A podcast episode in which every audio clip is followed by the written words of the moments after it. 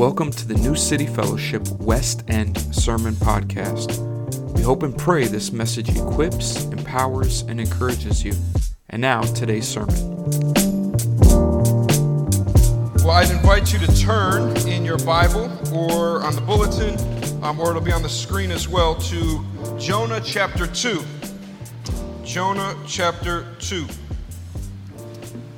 And we started just a four week series last week. So last week we were in Jonah chapter 1. Today we're in Jonah chapter 2. And we're calling this series The Making of Ambassadors. The Making of Ambassadors. And, and maybe another way to say that would be Ambassadors in the Making. Ambassadors in the Making. And, and what we're doing is we're looking at the life of Jonah, his call, what God has done in his life and we're trying to figure out what can we glean about our call as ambassadors of almighty god ambassadors for him. And so last week you remember pt brought a powerful word amen? Do you remember what it was called? Oh you didn't know there was going to be homework today did you?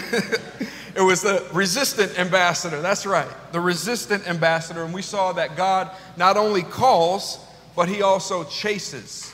He chases. He chased down jonah right and this week, what we're going to see, or, or, really ask the question well, what happens when God catches Jonah? What happens when God catches us? What happens when Jonah is caught? So if you're there, uh, we're at Jonah 2. It'll be on the screen, and you can follow along as I read. Then Jonah prayed to the Lord his God from the belly of the fish, saying, I called out to the Lord out of my distress, and he answered me. Out of the belly of Sheol I cried, and you heard my voice. For you cast me into the deep, into the heart of the seas, and the floods surrounded me. All your waves and your billows passed over me. Then I said, I am driven away from your sight, yet I shall again look upon your holy temple. The waters closed in over me to take my life. The deep surrounded me. Weeds were wrapped around my head at the roots of the mountains. I went down to the land whose bars closed upon me forever, yet you brought me up, my life from the pit, O Lord my God. When my life was fainting away, I remembered the Lord, and my prayer came to you into your holy temple. Those who pay regard to vain idols forsake their hope of steadfast love. But I, with the voice of thanksgiving, will sacrifice to you. What I have vowed, I will pay. Salvation belongs to the Lord. And the Lord spoke to the fish, and it vomited Jonah out upon dry land. This is God's word. Uh, let's open our time together in prayer. Merciful Father, we are so grateful to come to your word today. We know that we need to hear from you. We need your word to impact our hearts, our minds, our lives, Lord. And so now we pray that you would give us eyes to see, ears to hear, hearts and minds to understand, but it wouldn't just stay at understanding, that we would be transformed in the ways that we live in our communities, in our workplace, in our families, in all the ways that we have influence in this world. Lord, do your work now, and we know that this is in the power of the Holy Spirit to the glory of your holy name. In Jesus' name we pray. Amen. Um, I heard a story uh, about an OG professor, like, like the old head, the main man uh, professor who was giving a lecture to uh, all the young heads, right? All these young guys. And this was some time ago, so those young guys are now old heads now. Um, and this was the man, this was the professor, the dude that everyone wanted to learn from. And uh, he was giving one of these lectures or these seminars.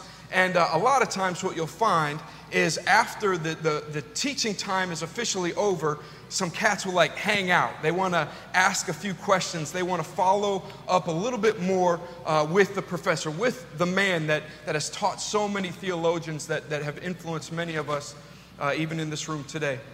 And so they had gone through the lecture, they had gone through the course, and, uh, and they're sitting around and they're just chewing the fat, chopping it up, asking them questions. And one of the questions came to the OG, the, the, the old professor, the main man.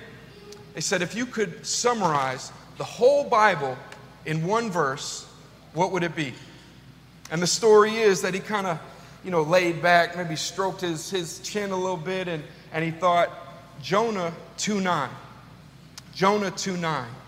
And, and the young guys were like, Jonah 2 9, what? Like, what are you talking about? They're thinking maybe Ephesians 2 8 and 9, or maybe John 3 16, or something like that. Uh, Jonah 2 9, what is that? And so they flipped there, and they came to these words Salvation belongs to the Lord. Salvation belongs to the Lord. And kids, if you're coloring, that's, that's what your verse is right there on your sheet. Now, what does that mean? Obviously, that had such an impact on this professor, this pastor, this doctor of ministry and theology. But what does that mean for us? Well, if I could put it in, in somewhat of layman's terms and everyday vernacular, it would be that rescue, emancipation, freedom in this life and the life to come is the domain, the dominion, the territory of God and God alone rescue, freedom in this life and the next is the territory. It, it, God has ownership, claim to it alone. And so we've already said a bit earlier, we talked about how we are looking to the book of Jonah to uh, understand what it means to be ambassadors and how to uh, live out the call that God has put on our lives.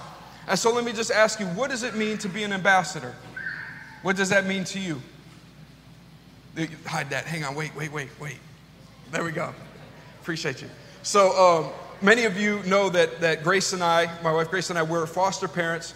And in order to stay up with um, all of our licensure, in order to continue to be foster parents, we have to go through classes and training and this lesson and that lesson. Uh, and I've been very behind, actually. And so I've been trying to catch up real fast.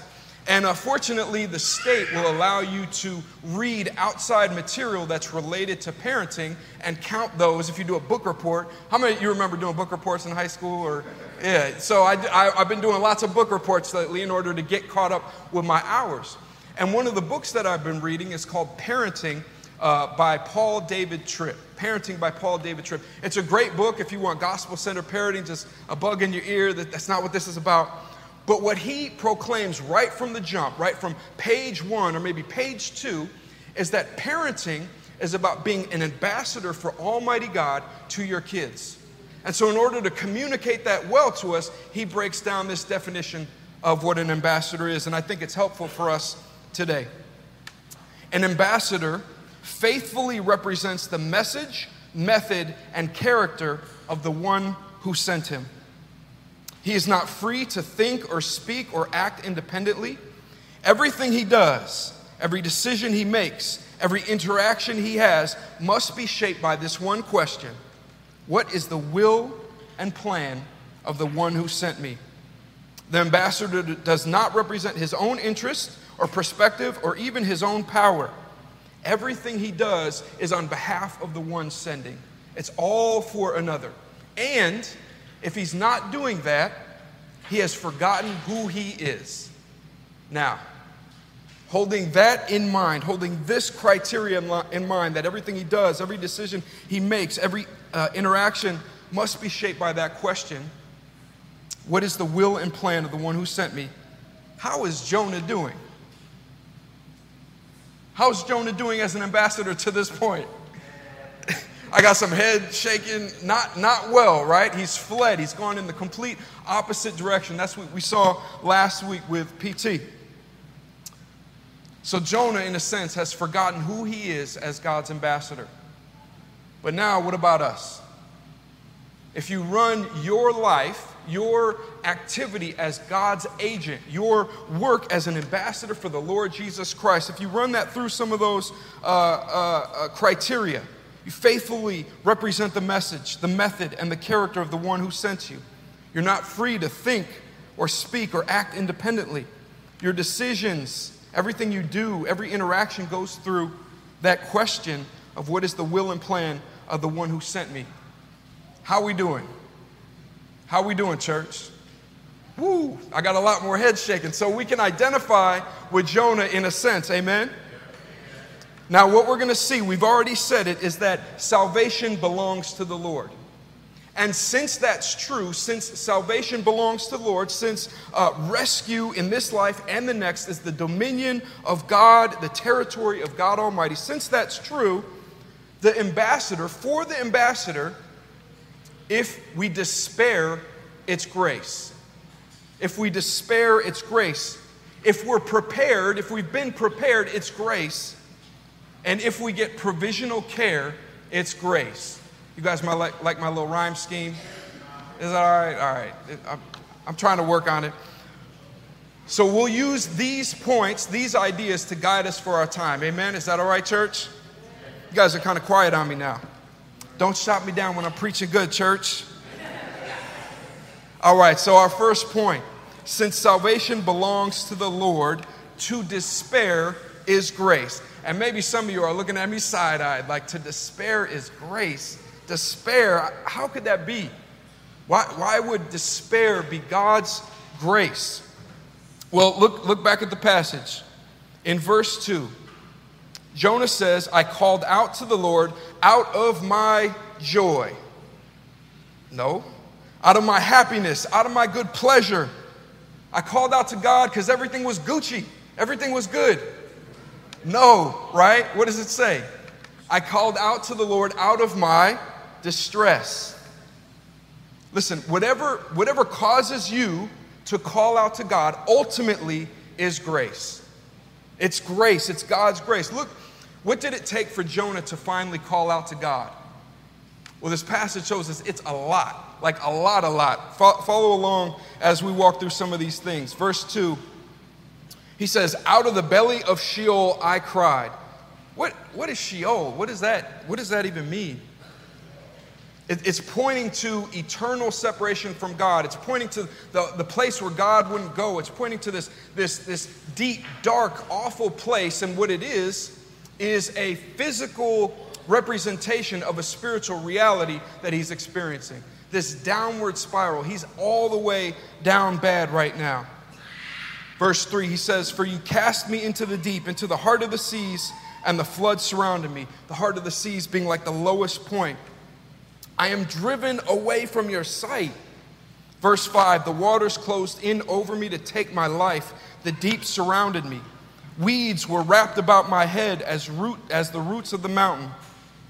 This idea of like just being uh, uh, hit with water, hit with, with wave after wave as you're trying to get air being wrapped up in weeds. He said he went down to the land that would be the lowest point, whose bars closed over me forever. Verse 7, he says, His life is fainting away. So, what do we do with this? What do we do with this terrible circumstance that Jonah has experienced? If a disparaging circumstance causes us to rely on God, in a sense, he has already revealed his grace. In 2 Corinthians chapter 1, Paul would write the church of Corinth and he would say these words For we were so utterly burdened beyond our strength that we despaired of life itself. Maybe somebody felt like that before. Indeed, we felt that we had received the sentence of death, but that was to make us not rely on ourselves Let's say that again. That was to make us not rely on ourselves, but on God who raises the dead. He delivered us from such a peril, and He will deliver us. On Him we have set our hope that He will deliver us again. Maybe uh, an easier way to say this would be from uh, the theologian, the famous theologian, the prince of preachers, Charles Spurgeon. Spurgeon would say, I thank my God for every storm that has wrecked me upon the rock, Jesus Christ. I thank my God that for, for every storm that has wrecked me upon the rock of Jesus Christ. And so, what this means practically for us is to reclaim our despair by using it as a driving force to cry out to God. That, uh, that's what we did earlier in the time of prayer, right? Like these hard times, these hard situations, let that be a motivator to turn you, just as it does Jonah, to cry out to God in the bad situation. We call out to the Lord out of our distress. Why? Because He answers us. Verse 2 says, He answered me. Verse 2 later it says, You heard my voice. Verse 7 it says, My prayer came to you. What keeps you from calling out to God? What are the things that prevent you from crying out to Him with all the mess, with all the pain, with all the hard circumstances? I, I remember uh, years ago I had seen um, uh, a, a, journalist, uh, I think it was 60 Minutes or something like that, and they had entered a war torn country. Um, they were going and reporting on the aftermath of, of, really what a lot of what looks like Ukraine and, and that circumstance right now. And so they went and saw the debris, they saw the rubble, they went and interviewed people that had experienced the shelling and the bombs, and they went from place to place. But the hardest part in the whole telecast was the last place that they went. They walked into an orphanage, and, and it was hard to put my finger on why it was so eerie until the narrator pointed it out. You had all these kids with big eyes just sitting in cribs, kind of shaking themselves looking, laying down, looking, just looking. And the narrator let us know why this was so awkward, why it was stirring up such emotions in me. It's because it was just dead silent. It was eerily quiet that all these little ones would just be rocking themselves looking without crying out.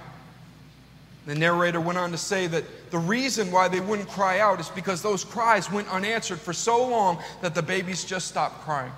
They stopped trying because no one would come. Maybe some of us have that view of God today. You've cried out again and again and again, and yet you don't feel like anyone's answering and you, you, you stop crying out. Can I tell you about the Lord Jesus? Can I tell you about Almighty God, the, the, the true God, the Father, about sonship, about how He answers us? I mentioned earlier that we're foster parents. And, and we got a little two month old DJ. Shout out to Caroline in the back. She's holding on to DJ. He's two months old. And each and every time he cries, my wife gets up. It could be two in the afternoon or two in the morning, and she gets up. It could be a diaper problem. It could be gas. It could be a bottle. She gets up. It could be he's uncomfortable. He just needs to be talked to. He just needs to be rocked. Three in the morning, four in the morning, she gets up how much more does your father get up to listen to you? And maybe you're saying, I don't know about that.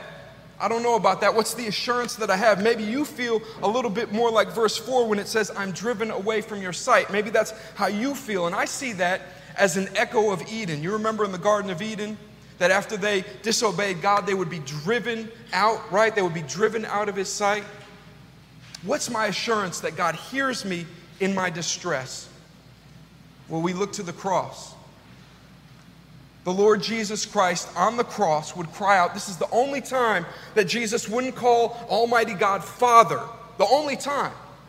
And he would say, My God, my God, why have you forsaken me? The forsakenness that we should feel was paid for in full by Jesus Christ. The perfect man lived the life that we should have lived, and he gets the consequence that we deserve so that we can have access to God every time we call. You hear me, church? Every time we call, you will never be ignored. You will never be ignored. Even if you don't feel like you're hearing right away, in God's grand scheme, you can trust based on what happened at, with Jesus Christ that He hears you, He cares for you. And so, when we call out to God, in a sense, despair is a grace when it turns us back to cry out to our good Father. That's our first point today. Our second point is since salvation belongs to the Lord, since this rescue of in this life and in the next is God's dominion and ter- territory, since that is true, to prepare is grace. Since salvation belongs to the Lord, to prepare is grace. Maybe you're asking, how is Jonah prepared? All he's done is run away.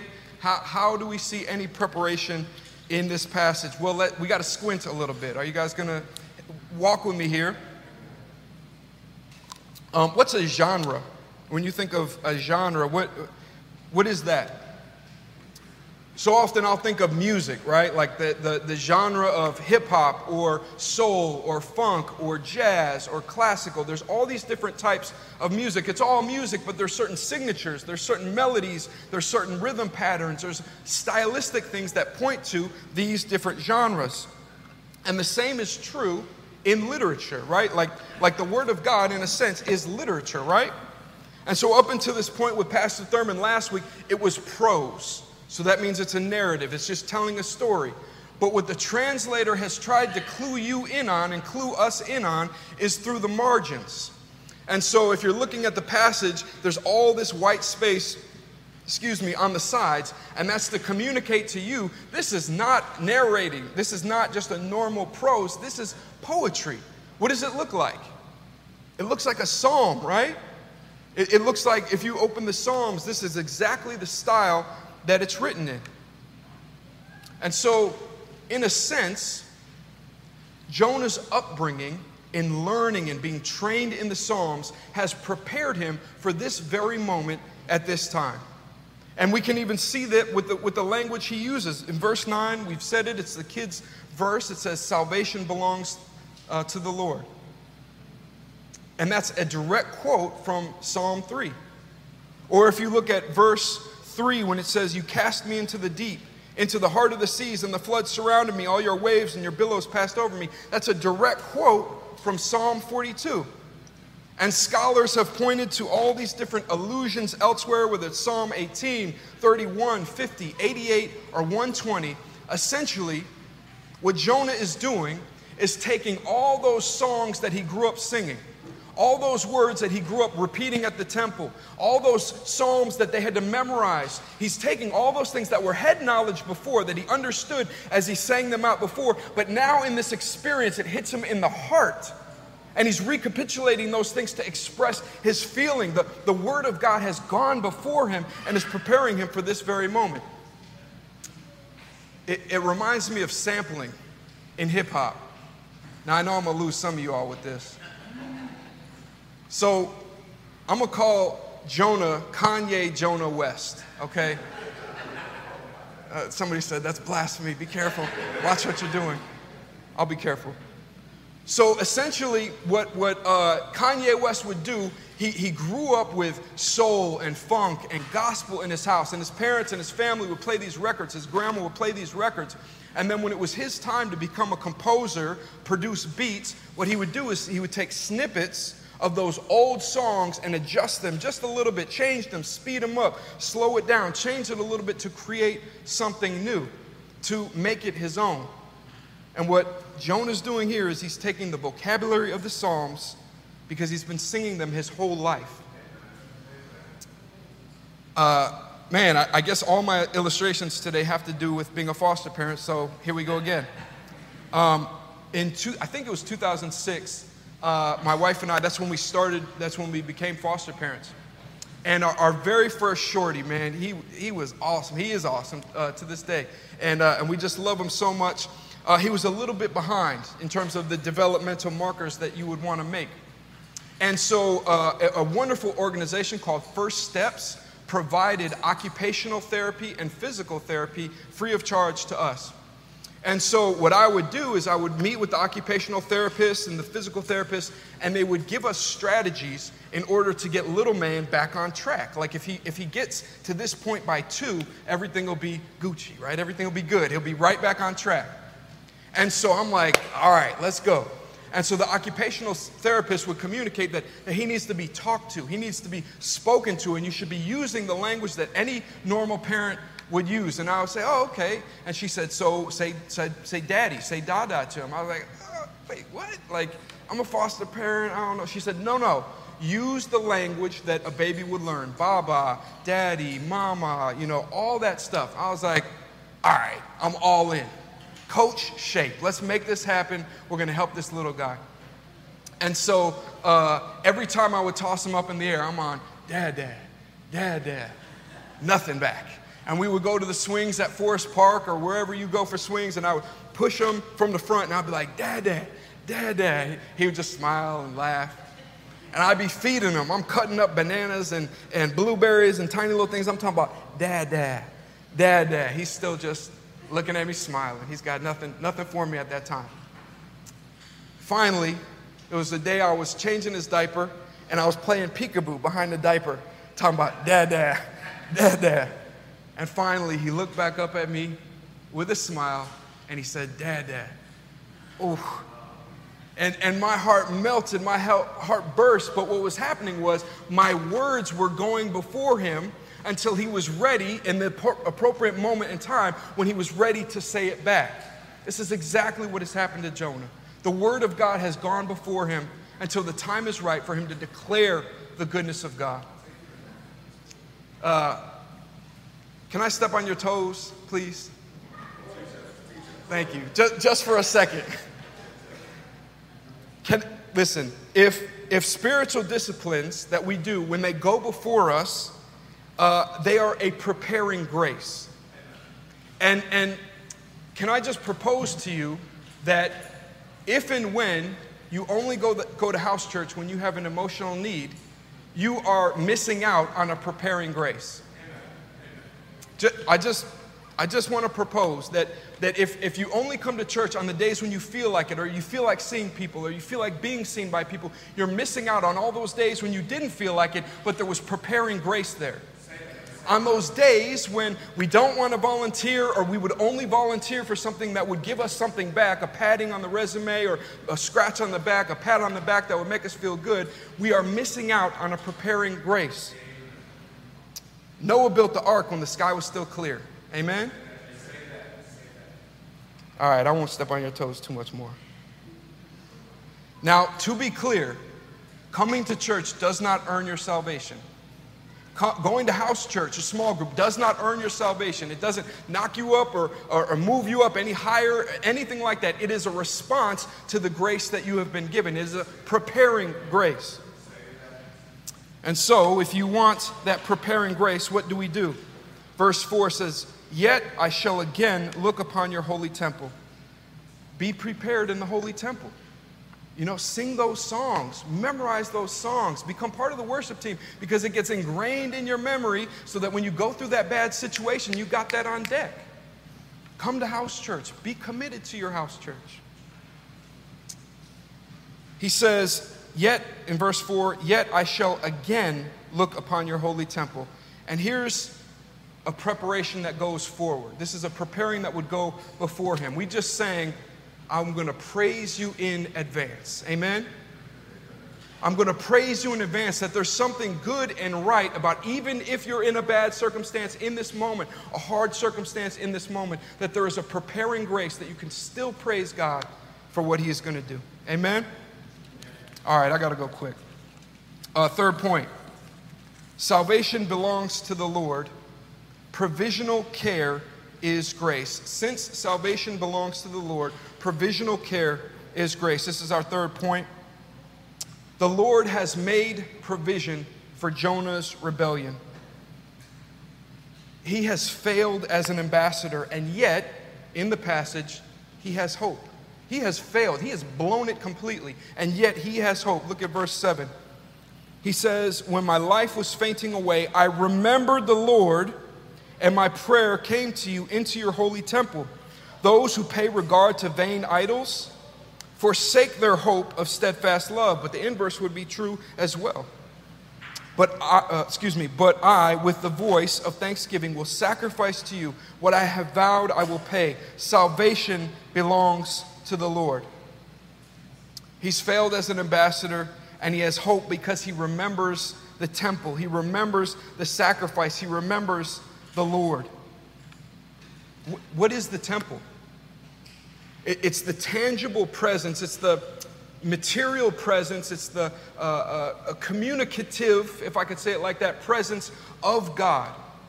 And the only way that humanity gets to be part of that, to commune with God, to be part of that temple, is through his steadfast love, demonstrated in the way that he has made provision for Jonah through a sacrifice. You can't walk up in there unless blood is shed. Amen?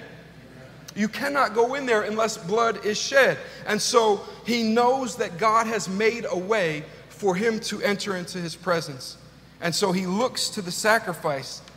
You know what they would do is in the tabernacle that holds the Ten Commandments would have uh, uh, uh, the mercy seat of God sitting upon it, and they would throw blood at that place in order to be cleansed, in order to be set free, in order to be rescued, in order to find salvation.